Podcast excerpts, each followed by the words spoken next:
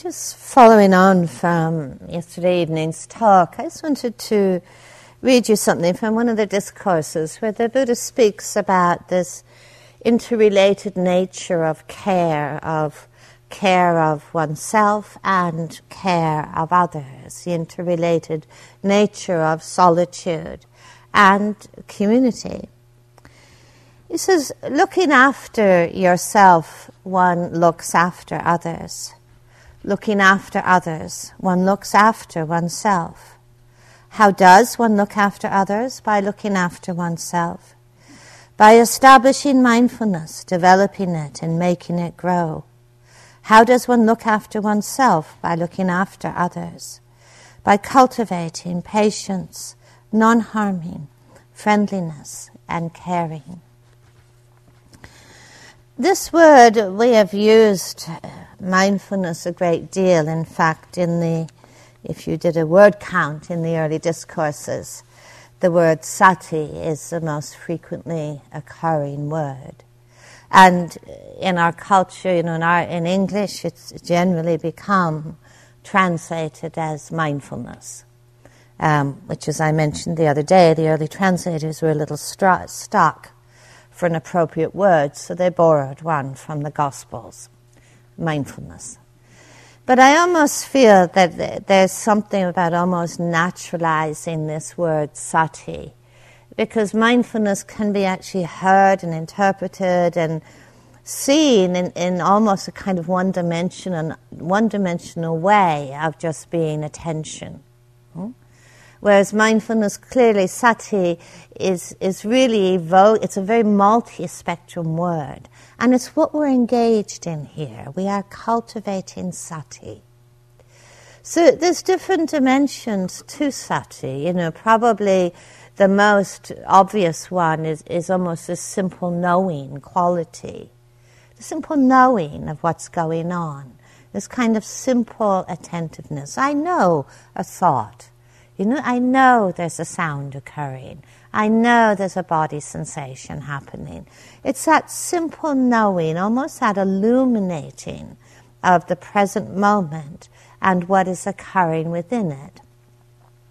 Now, the second aspect of sati, which I think is often underestimated, it, it's, it's almost a protective awareness, not defensive. There's a big difference between defensive and protective. You know, defensive is much more related to aversion, pushing away what we don't want, whereas protective is much more concerned with actually caring for one's well being, the well being of one's mind, heart, body, moment to moment. And this protective awareness is a, is a lot of similes that are used in the early texts, you know, and one of the similes used is a simile of a gatekeeper one who stands at the gates of a city and actually discerns as people come knocking on the door to come into the city what's who's helpful and who's not. It's not about right or wrong, good or bad, but what's helpful and what's not, what serves one's well-being and what doesn't serve one's well-being. Sometimes the, the simile that's used is, is of a, a cow herder, which you may or may not relate to, but, but uh, the cowherder who's kind of keeping this careful eye on their herd, watching that they don't stray into territories, you know, which is actually going to be unhelpful to themselves or to others. The next dimension of sati, which I think is really also quite significant, well, it's all significant, is often referred to as a kind of introspective awareness. And the simile that's often used here is, is of a, a surgeon's probe, of a surgeon who examines a wound to kind of determine its nature, to understand how that wound is being caused, so that a prognosis can be made and a path of treatment followed. So this is not a very big conceptual investigation. It's very much an experiential investigation of developing that clear comprehension of what is actually going on, knowing not only that this is happening, but actually what's bringing this about, you know? How is it brought about? Does it lead to suffering? What is the way to bringing about the end of that struggle, that torment? And the, the next dimension of, of sati that I think is really important is often referred to as a kind of reconfiguring awareness. That doesn't immediately ring bells. It's like you're, you're in bed and you're, you know, you're resting and, and suddenly you hear a noise out in the hallway and the mind goes into a story, you know, like why is the world always out to get me, you know, and there's a really mindless person out there, you know, and I'm just going to write, you know, I'm going to fix it all. And then you open your door and maybe you see a bird has got trapped in the hall. And as you realize actually it wasn't all so personal. Hmm? So it's kind of reconfiguring some of the narratives we tell, which are often, of course, created through the eyes of identification. Now, sati is something that is cultivated. It is something we cultivate moment to moment in the practice. It's really what we're concerned with here. And of course, that first way of beginning to establish and to cultivate sati, uh, I'm going to use that word. I hope I can use that word because I want you to kind of just get out of a sort of flat sense of mindfulness. But we, we do talk about developing mindfulness within the body, and in many ways, this is where the practice actually starts. Because this is actually where we learn to be embodied. This is our first step. Cultivating mindfulness within the body, there is a unification of body, mind, heart, present moment. It's, it's why often a better definition of sati is this present moment recollecting present moment recollecting, this present moment gathering of oneself, moment to moment within the ground of the body. Now, it's not always easy, this first way of establishing mindfulness. There's many, many reasons why we might find it quite difficult to actually inhabit the body.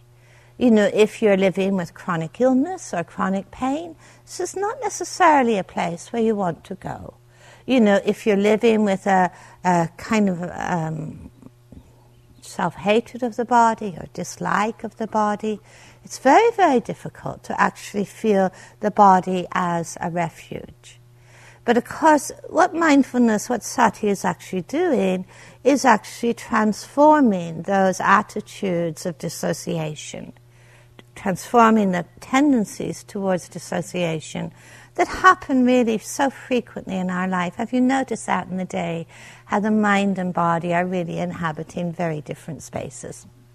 And your body's sitting, your mind is just completely somewhere else. You know, you, you look great in the walking path, but inwardly you're just absent.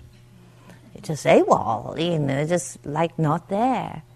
So we're learning to actually re- recollect and gather over and over again. And the very first instruction in the Satipatthana Sutta in contemplating the body is the most radical, and it's to know the body as the body.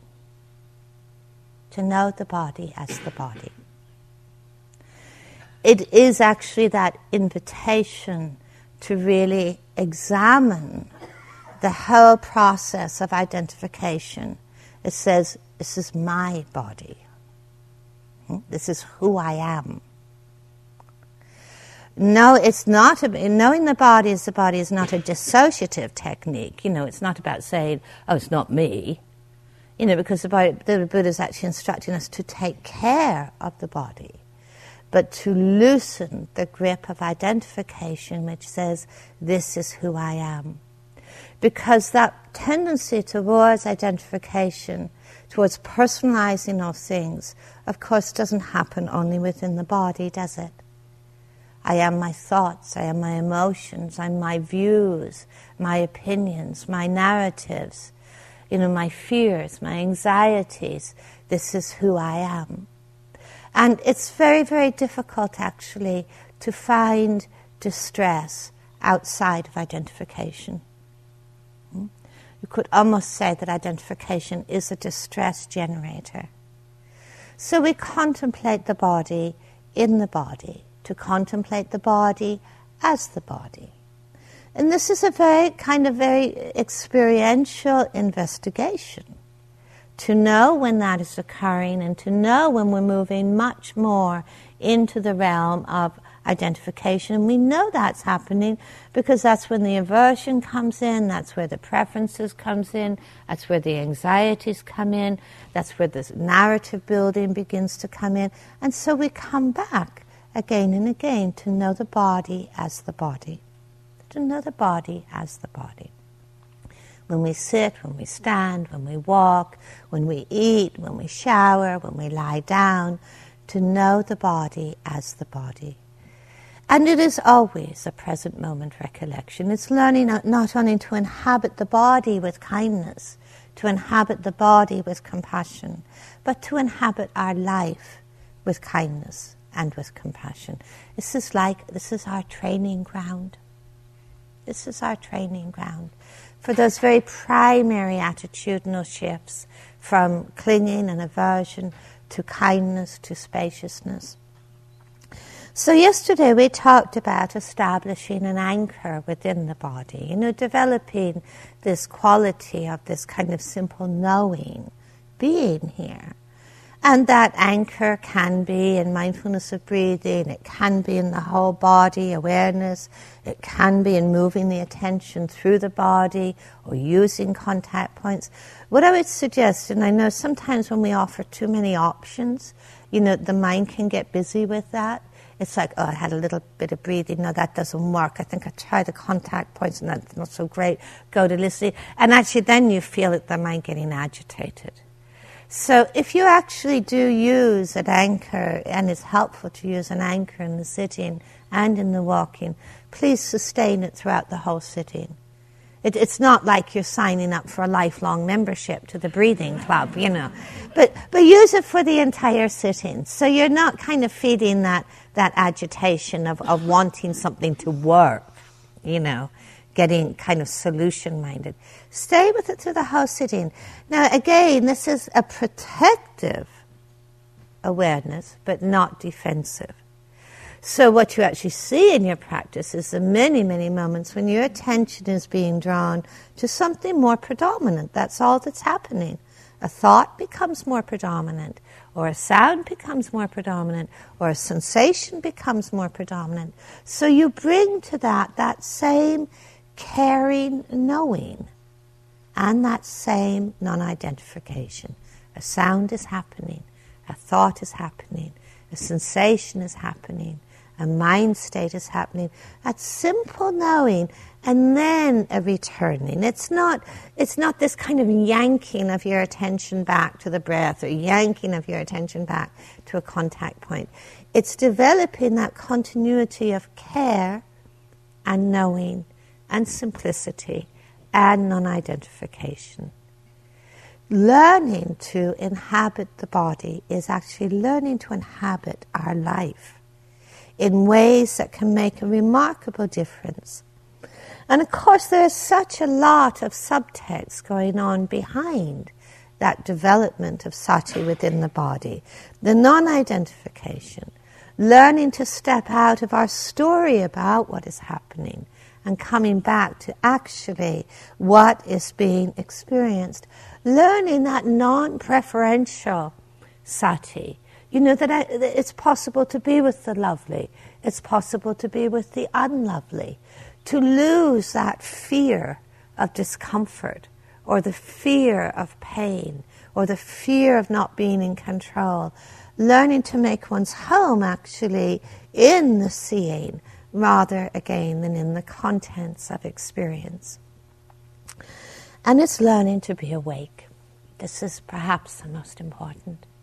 It's really learning to move out of those, those places of kind of, uh, you know, distance, remoteness, kind of veiled awareness, into learning truly how to be awake in our lives, in our bodies, in, in the moment, with that sense of care, hmm, that sense of befriending. So, again, just finding for yourself, uh, uh, first establishing an intentional posture. This is always so important. You know, that there's, there's an embodied intention. And that intention that is embodied is that intention of uprightness, of wakefulness, of, of willingness, and of care.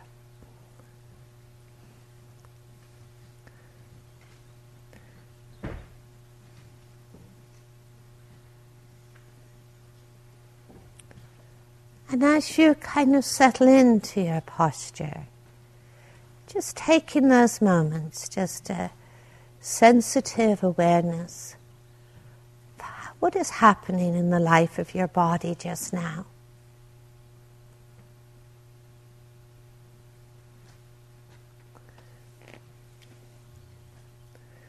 The very felt sense of your body sitting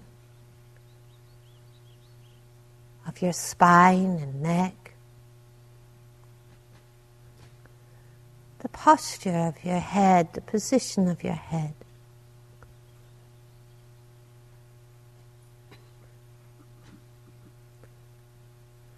Sensitive to the internal landscape of your body. The range of sensations that are present just now.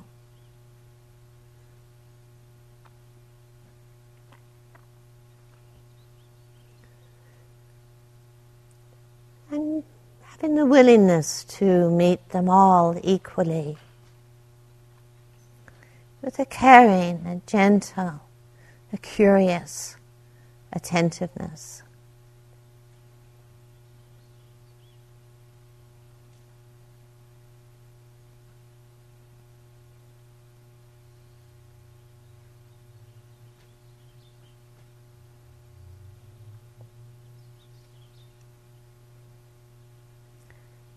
Feeling the aliveness of your body.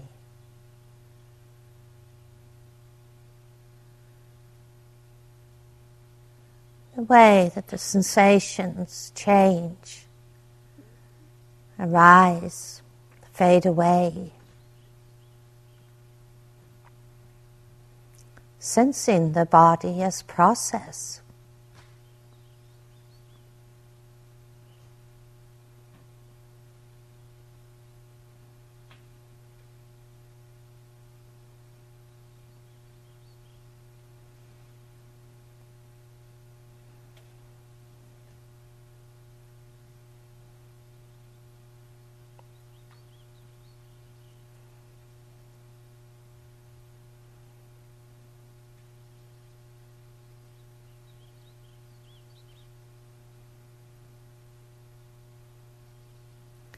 Establishing that anchor of mindfulness within the body, whether it's the awareness of the whole of the body or a more specific anchor point within the breathing or the contact points or listening.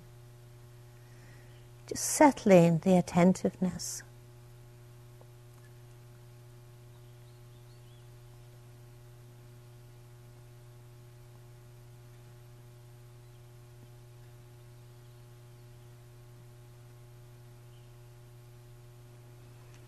Also receptive to those movements of attention away from the anchor. A simple knowing of that moment, however it is.